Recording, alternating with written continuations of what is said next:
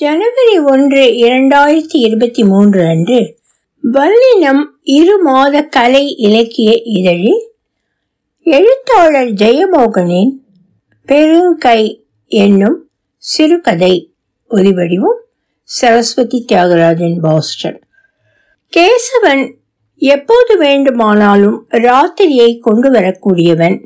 சிறிய அறைக்கு வடக்கு பக்கமாக திறக்கும் ஒரே ஒரு ஜன்னல் தான் அதை மூடவும் முடியாது. இரு ஜன்னல் கதவுகளும் எப்போதோ விழுந்துவிட்டன.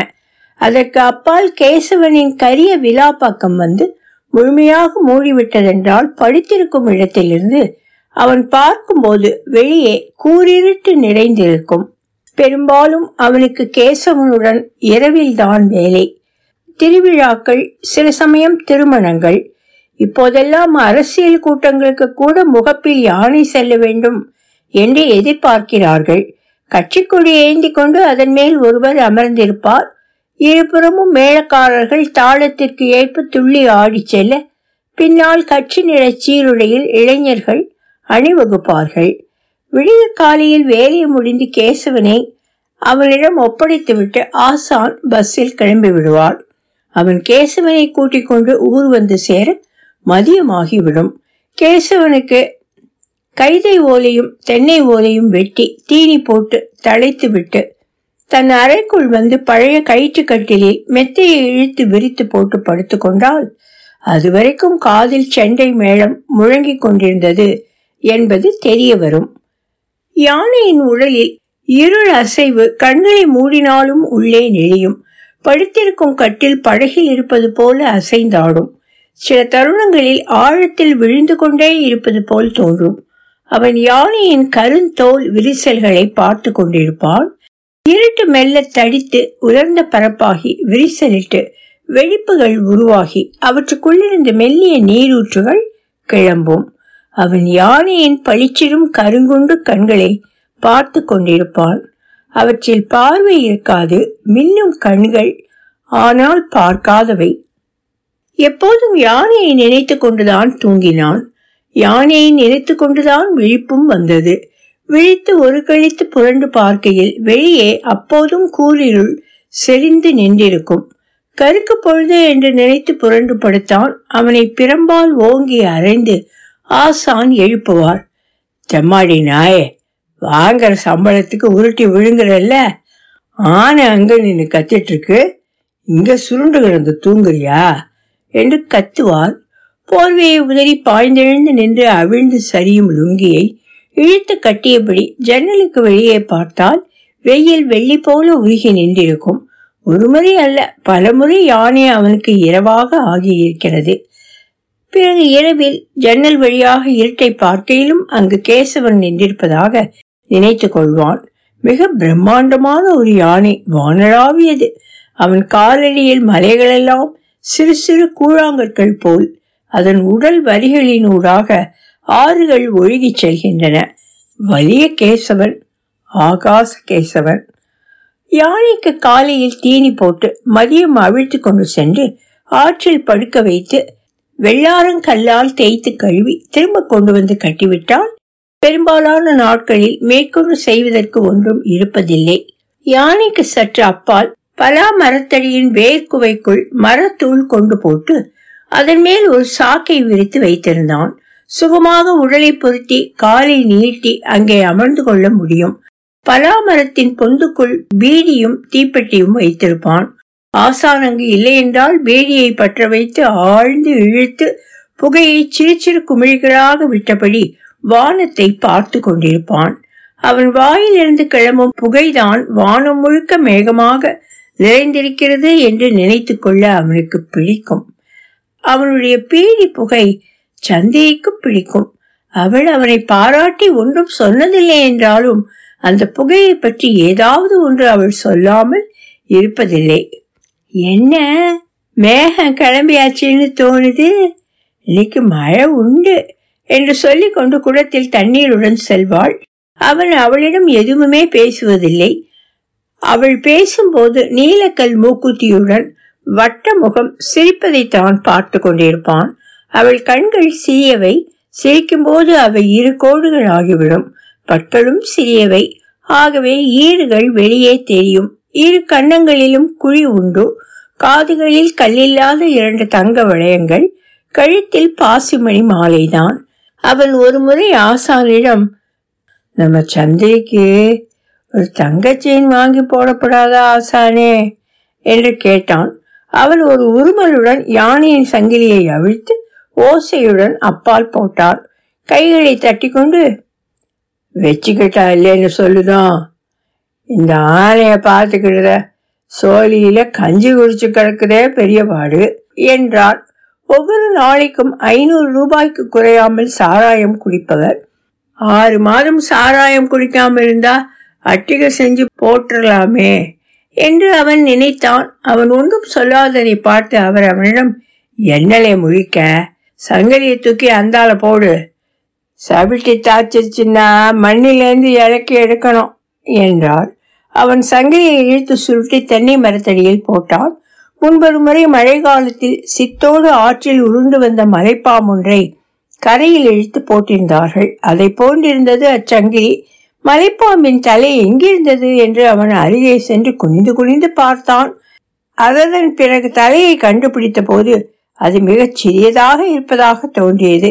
பின்னர் ஒருமுறை சித்தோடு ஆற்றில் சந்திரி குளித்துக் கொண்டிருக்கும் போது அவன் யானைக்கு கைதை ஓலை வெட்டுவதற்காக மேலே ஏறி திரும்பி அவளை பார்த்தான். அவள் கால்களும் மலைப்பாம்பு போல் இருந்தன. பருத்த தொடைகளும் கெண்டைக்கால் தசைகளுக்கு பொருத்தமே இல்லாமல் மிகச்சிறிய பாதங்கள். அவன் எப்போதெல்லாம் புகைப்பிடிக்கிறானோ அப்போதெல்லாம் சந்திரி அவ்வழியாக போகிறாளோ என்று ஒரு சந்தேகம். புகையின் மனம்தான் அவளை இழிக்கிறதா? அவன் அதை கணக்கு போட்டு பலமுறை சோதித்து பார்த்தான். ஒருமுறை கூட சந்திரி அவன் புகைப்பிடிக்கும் போது வராமல் இருந்ததில்லை. பிறகு தோன்றியது அவன் புகைப்பிடித்தால் அங்கே ஆசான் இருக்க மாட்டார் என்று அவளுக்கு தோன்றுகிறதா? ஆசான் சுருட்டுதான் பிடிப்பான். ஆசானுடைய சுருட்டு மனம் அவளுக்கு பிடிப்பதில்லை. கருவாடு சுடுத மாதிரி ஒரு தீஞ்ச நாத்தம். அதை தூக்கி போட்டுட்டு நல்ல பீடி பிடிக்கப்படாதா? என்று அவள் கேட்பதை கேட்டிருக்கிறான். நீ போடி பீடி. அதெல்லாம் சின்ன பயிர்களுக்கு உள்ளதாக்கும். சுருட்டு தான் ஆம்பளைகளுக்கு உள்ளது. என்று ஆசான் சொன்னார் பிறகு கனைத்து காரி துப்பி இவன் உனக்கு அம்மா இந்த சுருட்டு மனத்துக்கு அடிமையாக்கும் தெரியுமாடி? ஆமா அவளுக்கு கிறுக்கு என்று சொன்னபடி ஆசானுக்கு கொண்டு வந்த டீயின் மிச்சத்தை இன்னொரு டம்ளரில் விட்டு அவனுக்கு கொடுத்தாள். அவன் அதை வாங்கி கொண்ட போது சந்திரி முகத்தை பார்த்தான். ஆசான் இருக்கும்போது சந்திரி அவனை அடையாளம் காண்பது போலும் இல்லை. அத்தனை அந்நியமாக அவள் கண்களில் இருக்கும் என்று அவனால் எண்ணி பார்க்க முடியவில்லை. அதப்படி தெரிந்த ஒருவரின் கண்களை சந்திக்கும் போது முற்றிலும் தெரியாதது போல கண்களை வைத்துக் கொள்ள முடியும். முகம் மாறும். கண்கள் மாறுமா என்ன? ஒருவேளை பெண்களால் முடியுமோ என்னமோ? சந்திரி பீழி புகை எழுந்தால் சற்று நேரத்தில் ஏதாவது வேலையாக அவ்வழியாக செல்வாள். அவளுக்கு இரண்டு எருமைகள் இருந்தன. இரண்டுக்கும் குடிப்பதற்கு வைப்பதற்கே பத்து பதினைந்து குடம் தண்ணீர் தேவைப்படும். அக்கம் பக்கத்து வீடுகளில் போய் கழுநீர் எடுத்து வருவாள். புல் பறித்து கொண்டு வருவாள். எங்காவது யாராவது பலாப்பழம் தின்று மட்டை போட்டால் அவற்றையெல்லாம் பொறுக்கி கொண்டு வருவாள். எது கொண்டு வந்தாலும் எருமை தின்னும் அவள் எருமைக்காக கண்ணால் மேய்கிறாள் என்று நினைத்தான். எப்போதும் வீட்டுக்கும் வெளியிலுமாக அவள் சென்று கொண்டே இருந்தாள். அவள் என்ன செய்கிறாள் என்பது அவனுக்கு நன்றாகவே தெரியும். எங்கேயுமே பார்க்க வேண்டியதில்லை. அந்த பலாமரத்தின் குவையில் படுத்தபடி கண்களை மூடிக்கொண்டாலே அப்போது அவள் எங்கிருக்கிறாள்? என்ன செய்கிறாள்? என்பதை அவனால் பார்க்க முடியும். சமைத்து கொண்டிருப்பாள். பருத்தி குருவும் புளியங்கொட்டையும் ஊற வைத்து அரைத்து கொண்டிருப்பாள். பால் கறந்து கொண்டிருப்பாள். மத்து போட்டு தயிர் கடைந்து கொண்டிருப்பாள். காலையிலும் மாலையிலும் கறந்து அலுமினிய தூக்குகளில் நிரப்பி வைக்கும் பாலை எடுத்துக்கொண்டு போக முத்தப்பன் வருவான். முத்தப்பனுக்கு பால் சொசைட்டியில் வேலை. எருமை கண்டு மாதிரி பெரிய பைக் வைத்திருந்தான். அதன் இருபுறமும் பெரிய அலுமினிய தூக்குகள் சந்திரி வைத்திருக்கும் தூக்கு போல பத்து மடங்கு பெரியவை. பாலை அளந்து ஊற்றி சிவப்பு கார்டில் அதை குடித்து அவள் கையில் கொடுத்துவிட்டு ஒரு சில வார்த்தை அவளிடம் பேசிவிட்டு செல்வான். அவன் பைக்கை அழைப்பதில்லை. ஆகவே அவர்கள் என்ன பேசிக் கொள்கிறார்கள் என்பது அவனுக்கு கேட்காது. ஆனால் அவன் முகம் மலர்ந்திருப்பதை அவன் கண்கள் சந்திரியின் உடல் முழுக்க அலைவதை இங்கிருந்தே பார்க்க முடியும். சந்திரியும் தலையாட்டி உடலை நெளித்து தான் அவனிடம் பேசிக் கொண்டிருப்பாள். பாலை ஊற்றிய பின் தன் பிள்ளை பின்னலை எடுத்து முன்னால் போட்டுக் கொள்வாள். அதன் நுனியில் உள்ள ரப்பர் பட்டையை அவிழ்த்து போட்டபடி அவனிடம் சிரித்து பேசுவாள். அவன் போன பிறகு கூந்தலை தூக்கி பின்னால் இட்டபடி திரும்பி காலியான தூக்குகளுடன் வீட்டுக்குள் செல்வாள். ஒருமுறை அவன் மிக அருகே இருந்தான். சந்திரி முத்தப்பனிடம் பேசி சிரித்த ஒலி கண்ணிலும் முகத்திலும் எஞ்சி இருக்க திரும்பிய போது அவன் அவளை பார்த்தான். அவன் மனம் படபடத்தது. ஏதாவது சொல்லி விடுவானோ என்று பயந்து இரு கைகளையும் விரலை சுருட்டி இறுக்கி பற்றி கொண்டான். அவள் முகத்தில் எந்த மாறுபாடும் வரவில்லை. இயல்பாக அவனிடம் அச்சன் அங்க இல்லையா? என்றாள். இருக்காரு என்றான். மீன் வாங்கிட்டு வர சொல்லு என்றபடி திரும்பி அவள் வீட்டுக்குள் சென்று விட்டாள். அவன் திரும்பி ஆசானை நோக்கி நடக்கும்போது உடல் மிக தளர்ந்திருந்தது.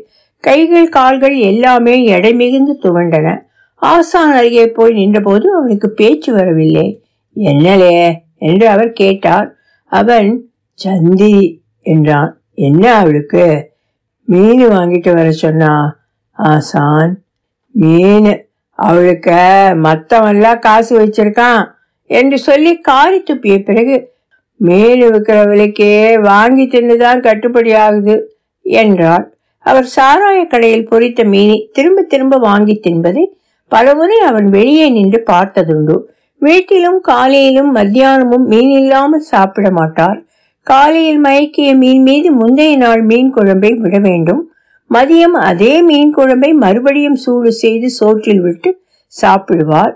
இரவிற்கு எத்தனை தாமதமாக வந்தாலும் மீண்டும் சுடுசோறும் புதிய மீன் கறியும் ஆசான் எப்போதாவது மீன் கறி இல்லாமல் சாப்பிட்டிருக்கிறாரா என்று எண்ணி பார்த்தான். சந்திரியின் கல்யாணத்தில் சாப்பிடுவாராக இருக்கலாம். அவர் இயல்புக்கு கல்யாணத்திலேயே மீன்கறி வைத்து சாப்பிட்டால் கூட ஆச்சரியப்படுவதற்கு இல்லை. ஆசான் அவனிடம் அவளுக்கு அஞ்சு பவுண்ட் தேரும் கேட்டியாடே என்றார். அவன் எப்போதோ கேட்டதை நினைவில் வைத்துக்கொண்டு தொடர்ச்சியாக பேசுகிறார் அவருடைய இயல்பு அது. அவர் அவன் எதை சொன்னதன் தொடர்ச்சியாக பேசுகிறார் என்பதை உடனடியாக புரிந்து கொண்டு அவன் மேற்கொண்டு பேச வேண்டும்.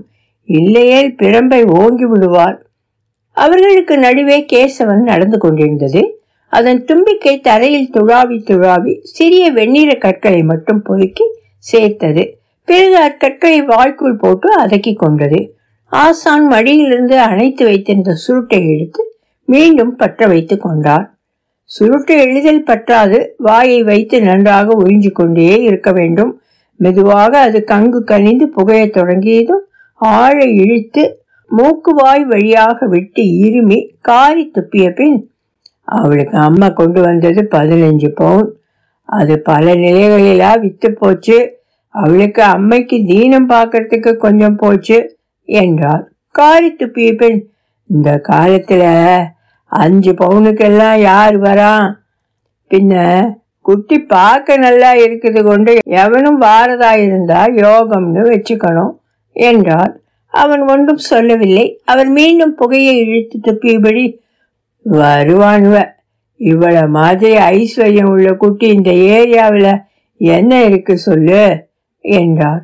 ஆமாம் என்று அவன் சொன்னான். குட்டி சுந்தரி இல்லா குட்டி சுந்தரி இல்லா என்றார் ஆசான்.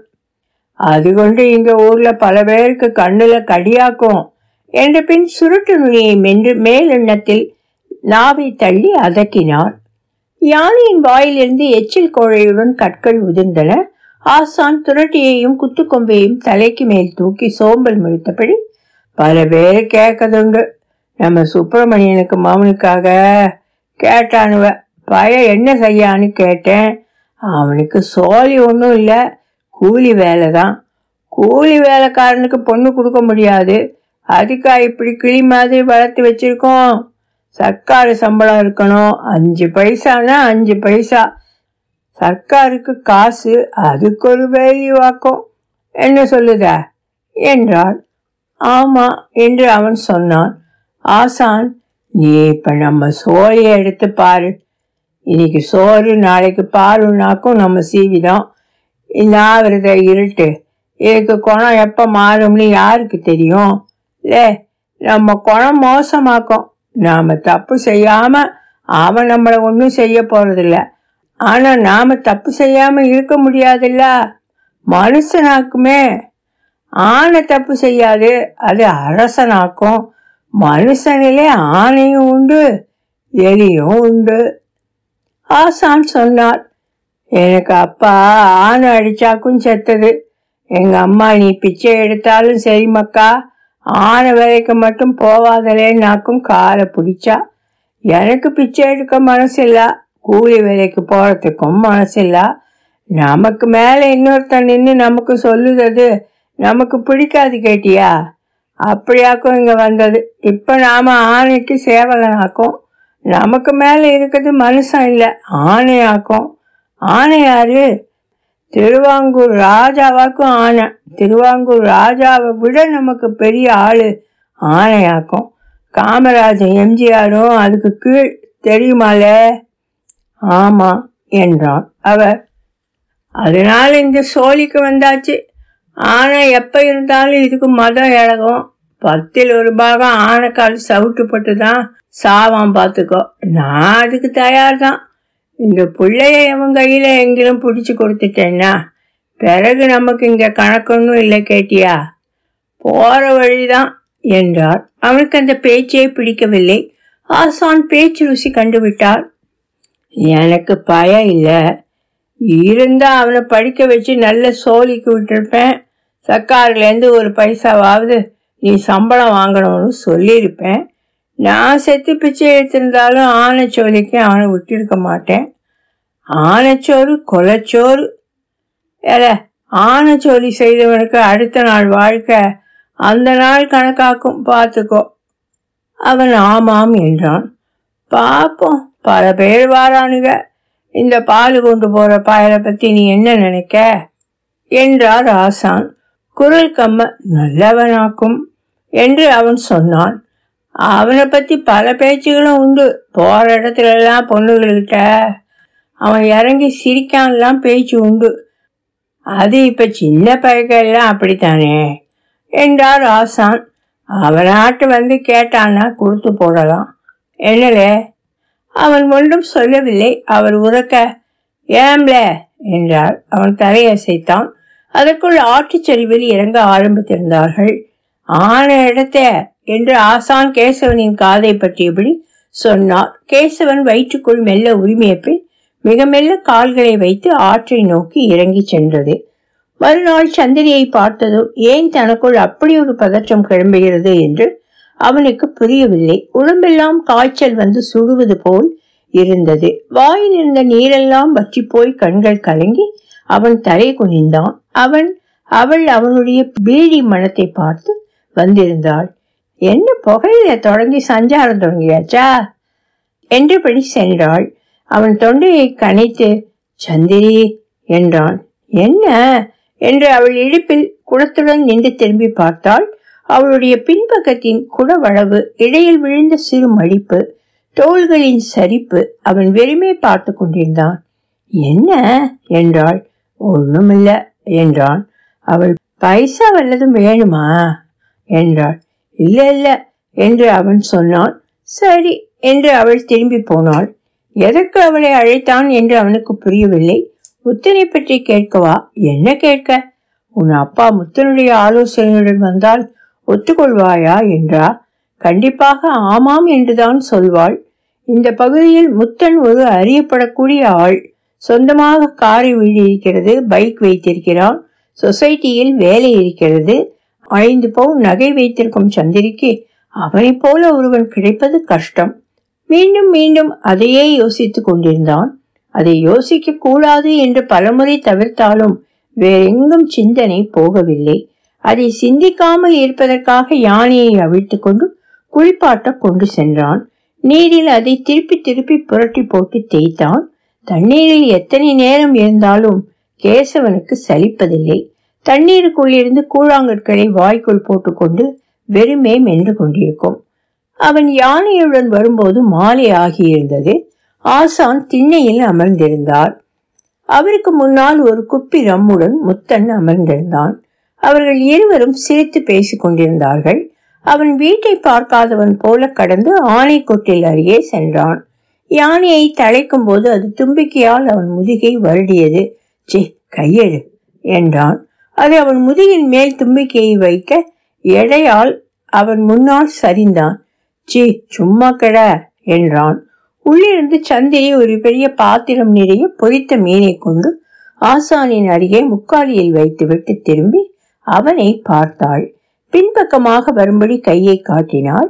அவன் பின்பக்கமாக வந்து நின்றான்.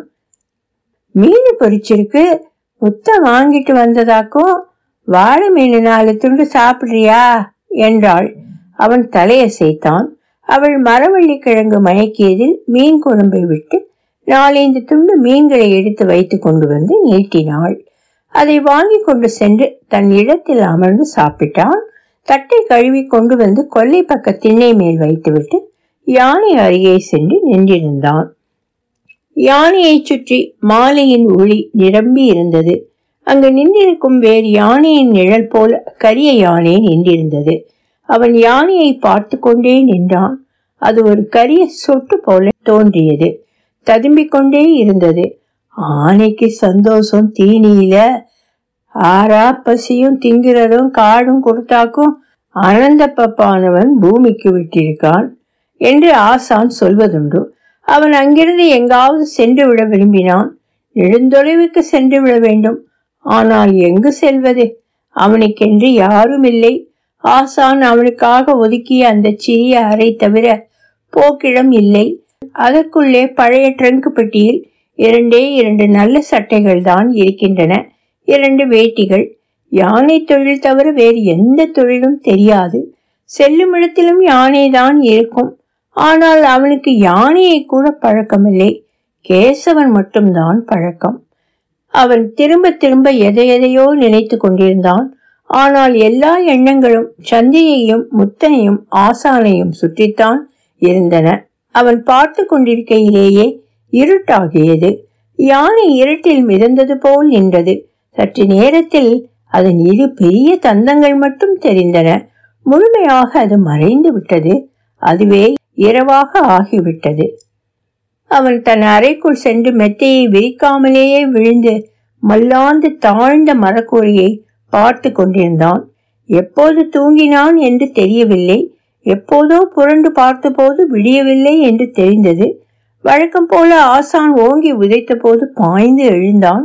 இம்முறையும் அவன் ஜன்னலை இருட்டாக்கியது கேசவன் தான் இரவில் கேசவன் முடிந்தவரை சங்கிலியை இழுத்து அவனுடைய அறையின் ஜன்னலோரமாக வந்து நின்று கொண்டிருப்பது வழக்கம். அவனுடைய உடலின் மனம் அதற்கு தேவைப்பட்டது.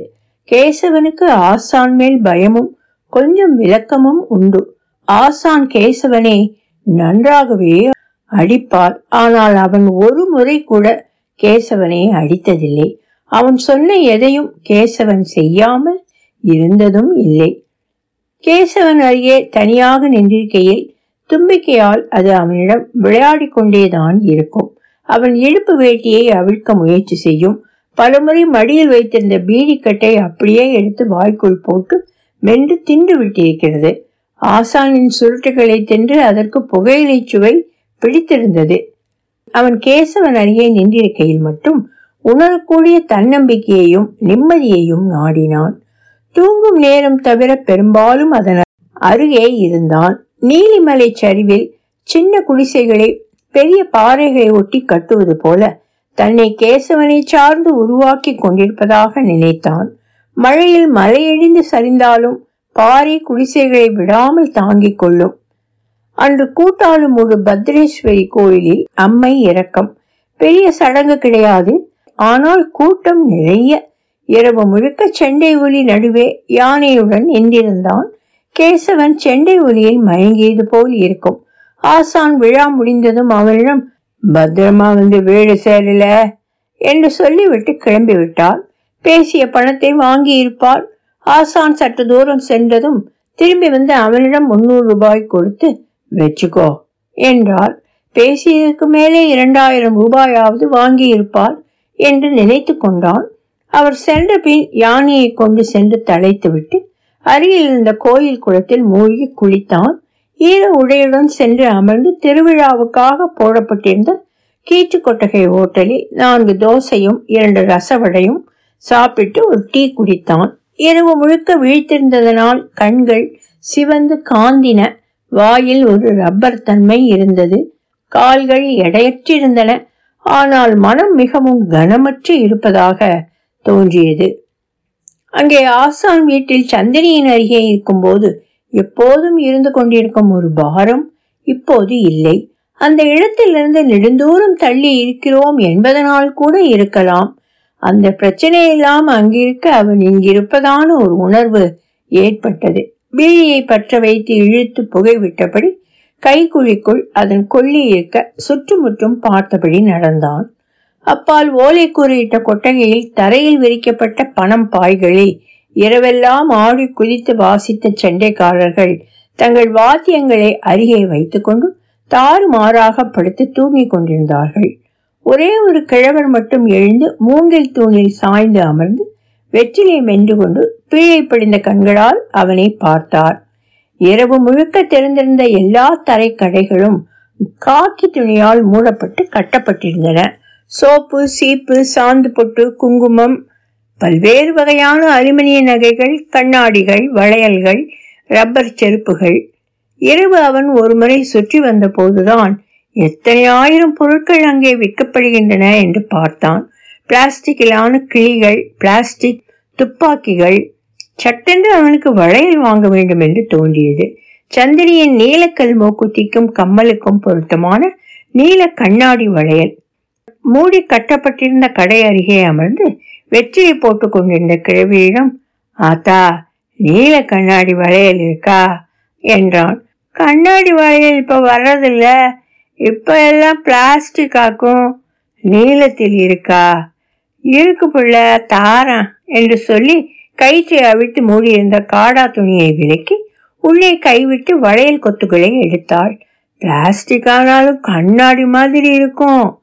எடுத்து பாரு மக்கா. எல்லா வளையல்களும் அழகாக இருந்தன. ஆழ்ந்த சிவப்பு நீலம் பச்சை பொன் மஞ்சள்.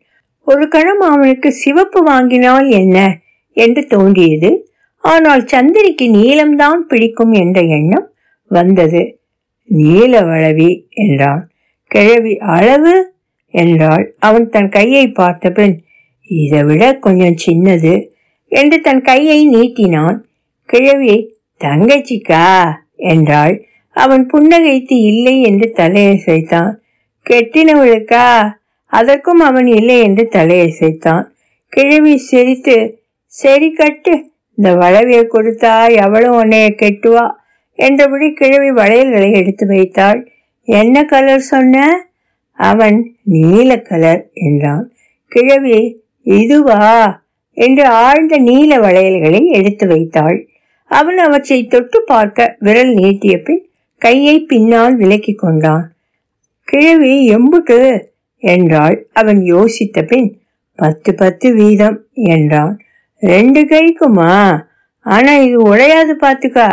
ஆட்டுக்கல்ல ஆட்டுனா கூட உடையாது என்றபடி பத்து பத்து வளையல்களை எடுத்து தாளாலான புட்டுக்குழல் போன்ற உருளையில் மாட்டி இணையாக வைத்து இன்னொரு தாளால் சுற்றி கட்டி அவனிடம் அளித்தாள். நூறு ரூபா அவன் நூறு ரூபாயை கொடுத்தவுடன் வாங்கி கண்ணில் ஊற்றி உள்ளே வைத்தாள் போனியாக்கும் என்றாள். கை நீட்டம் அவன் இது எவ்வளவு நாள் நிறம் மாறாம இருக்கும் என்றான். அது தோது போல இருக்கும் அதுக்கு ஒரு காலம் இருக்குல்ல அது சீக்கிரம் போறதாக்கும் நல்லது என்றாள் கிழவி. ஏன்? என்று அவன் கேட்டான். அடுத்த வளவி வாங்கி கொடுக்கலாம்ல அப்பதானே சிநேகம் கூடும் என்று சொல்லி கிழவி சிரித்தாள். வாயில் நாலஞ்சு பற்கள் தான் இருந்தன. அவனும் சிரித்தான். கொண்டு விடுமக்கா உனக்கு எனக்கு சீவனாக்குன்னு சொல்லுதுக்கு வளவி கொடுக்கறது மாதிரி வழி ஒன்றும் இல்லை என்றாள். அவன் குரல் தாழ அவ வாங்கணுமே என்றான். வாங்குவா. உன்னை பிடிக்கலனாலும் வளவி பிடிக்கும். வளவி வாங்கி கொடுக்காத ஆம்பளைய பிடிக்கும். வாங்குவாடே போ என்றாள் கிழவி. அவன் வளையல்களை கையில் எடுத்தபடி யானையிடம் வந்தான். அவன் கையில் பொட்டலத்தை பார்த்ததுமே அது தும்பிக்கையை நீட்டியது. அதன் ஒரு புடியில் மொத்தமும் நொறுங்கிவிடப் போகும் என்று நினைத்து அஞ்சி லே லே என்று அவன் ஓசையிடுவதற்குள் யானை அவன் கையில் இருந்த வளையலை பிடுங்கிவிட்டது. அவன் எம்பி அதை பிடிப்பதற்குள் தும்பிக்கையை வளைத்து தலைக்கு மேல் தூக்கியது. போச்சு அம்புட்டும் போச்சு என்று அவன் மனம் தளர்ந்து நின்றது. யானை வளையல்களை தலைக்கு மேல் சுழற்றியது. பிறகு முன்னால் கொண்டு வந்து வலது கொம்பின் மேல் துதிக்கையை வைத்துக் கொண்டது. அவன் துதிக்கையிலிருந்து வளையல்களை பிடுங்க முயன்றான். அது தலைக்கு மேல் சுற்றி மறுபக்கம் எழுது கொம்பின் மேல் தும்பிக்கையை வைத்துக் கொண்டது. விளையாடாதலே மக்கா சொன்னது கேளு. விளையாடாத கேட்டுக்கோ. என்றபடி அவன் மறுபக்கம் போவதற்குள் தும்பிக்கை இந்த பக்கம் வந்தது. அவன் சொல்லுத கேளு.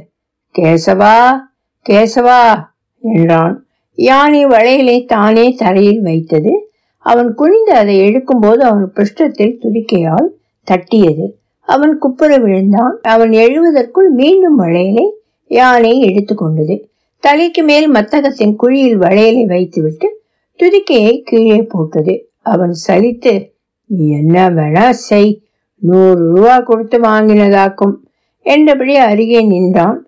சந்திரிக்கு கொடுக்க வாங்கினேன் உனக்கு இஷ்டம் இல்லைன்னா உடச்சி போட்டுரு. ஓ ஒருத்தனுக்கும் தலையில் எழுதிட்டுண்டுல்ல நம்ம தலையில் இப்படி எழுதியிருக்கு. யானை மத்தகத்திலிருந்து வளையலை எடுத்து அவன் முன் நீட்டியது. அவன் அதை வாங்கி கொண்டான்.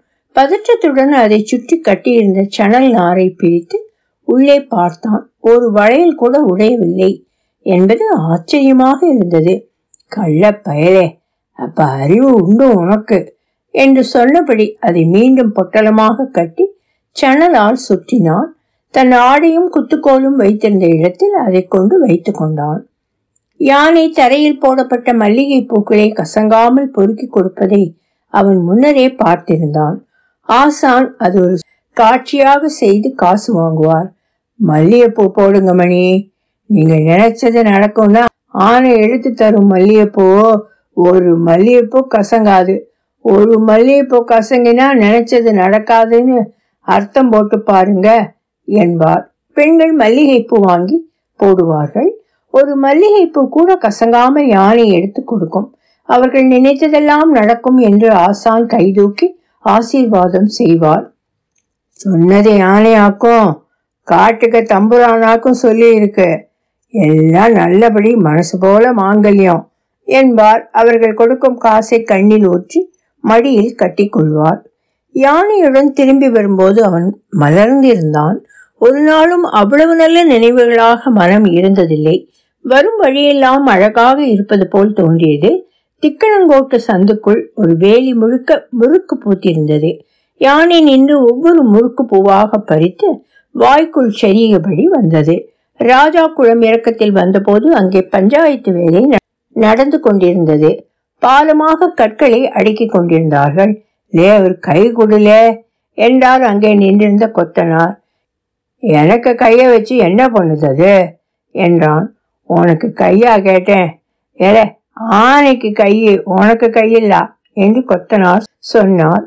கரையில் குடையோடு நின்றிருந்த அச்சுதன் வாத்தியார் எலே பெருங்கை வேளம்னாக்கும் சொல்லப்பட்டிருக்கு. வேளம்னா என்ன தெரியுமா? அவன் வேழம்னா பேச்சு என்று சொன்னான். ஏலே வேழம்னா ஆனை. சின்ன லா சொல்லு பார்ப்போம் அவன் லா என்றான். ஆமா நீ சொல்லி வாழ்ந்த இந்த பெருங்கைய கொஞ்சம் கொடுல. நாலு கல்லை தூக்கி வச்சுட்டு போகட்டும். ஆனை சீனிச்சு போயாக்கும் வருது. ராத்திரி முழுக்க திருவிழாவாக்கும் என்றான். ஆமா திருவிழா கல்லில் சுமந்திருக்கு. அதுக்கு இது ஒரு வேலையா? அதுக்கு பிடிச்சா செய்யட்டும். நீ அதுக்கு சொல்லு. செய்யறதுன்னா சோழி முடியும்லா? என்றார் அவன் யானையின் காதை தட்டி அந்த கற்களை தூக்கி வைக்கும்படி சொன்னான். கேசவன் மிகுந்த ஆர்வத்துடன் ஒவ்வொரு கல்லாக தூக்கி வைத்தது. ஏ பூவை தூக்கி வைக்க மாதிரில வைக்குது என்றார் கொத்தனார். நாலு பேர் ராப்பகலா கிடந்து பாடா பாடுபடுதோம். அதுக்கு சக்தியை பாத்தியா? வாத்தியார் அதுக்கு கை அப்படியாக்குமே? நம்ம மாதிரியா? என்றார். எட்டு கற்களையும் தூக்கி வைத்துவிட்டு கேசவன் மேற்கொண்டு கற்களுக்காக அங்குமிங்கும் துழாவியது.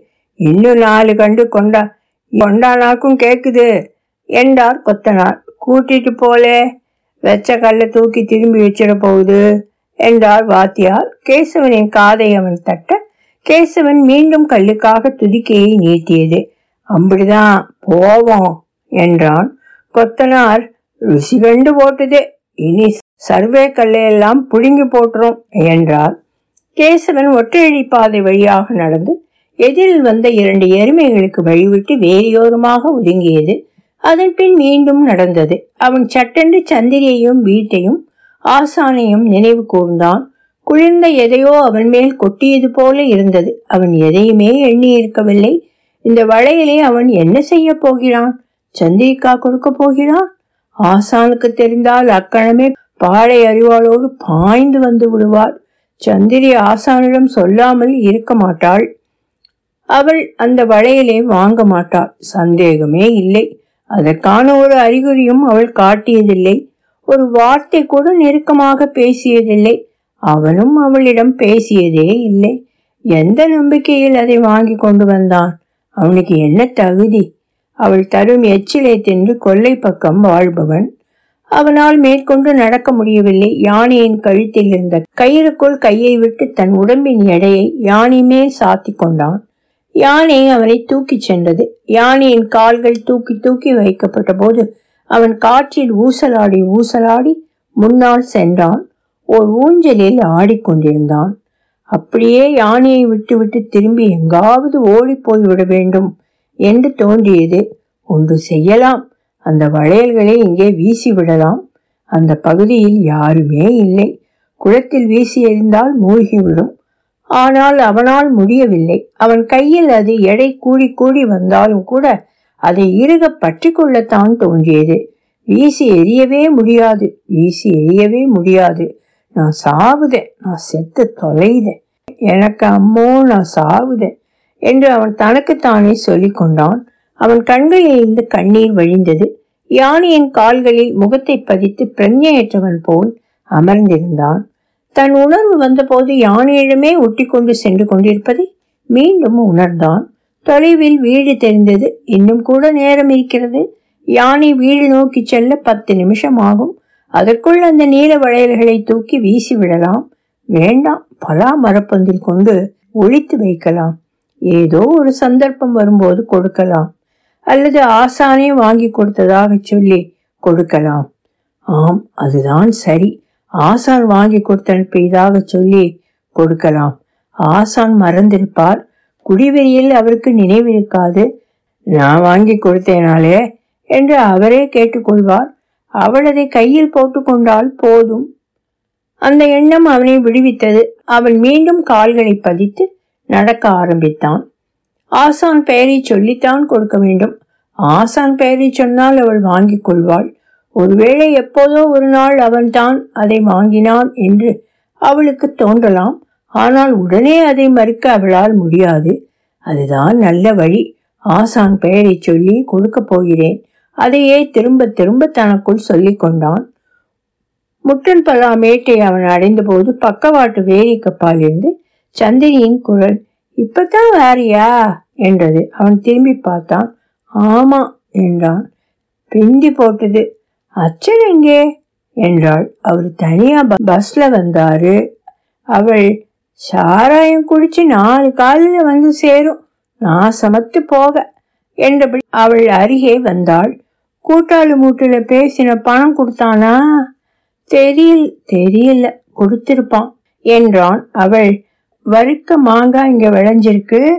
வாங்கிட்டு போலான்னு வந்தேன். ஆனா பழுக்க வச்சிட்டாங்க. நாளைக்கு வேற பறிச்ச பிறகு தாரேன்னு சொன்னாங்க என்றாள். அவன் தலையை சைத்தான் அவள் நீங்க வாங்க. நான் வீட்டுக்கு போய் கதவை திறக்கேன். என்றபடி முன்னால் போனாள். சற்றும் எதிர்பாராதபடி கேசவனின் கை அவனுடைய மடியை பற்றியதும் அவன் ஏ? என்று உதறுவதற்குள் அது வளையலை எடுத்துக்கொண்டது என்னது அது? என்று சந்திரி திரும்பி பார்த்தாள். கேசவன் வளையலை சந்திரியிடம் நீட்டியது. என்னது? என்றபடி அவள் அதை வாங்கிக் கொண்டாள். அவன் உடல் நடுங்க தொடைத்துள்ள அப்படியே நின்றான். அவள் பொட்டலத்தை பிரித்து நீல வளையல்களை பார்த்து யானையை பார்த்தாள். பிறகு அவனை பார்த்து புன்னகைத்தாள். ஒலிவடிவம் சரஸ்வதி தியாகராஜன் பாஸ்டன்.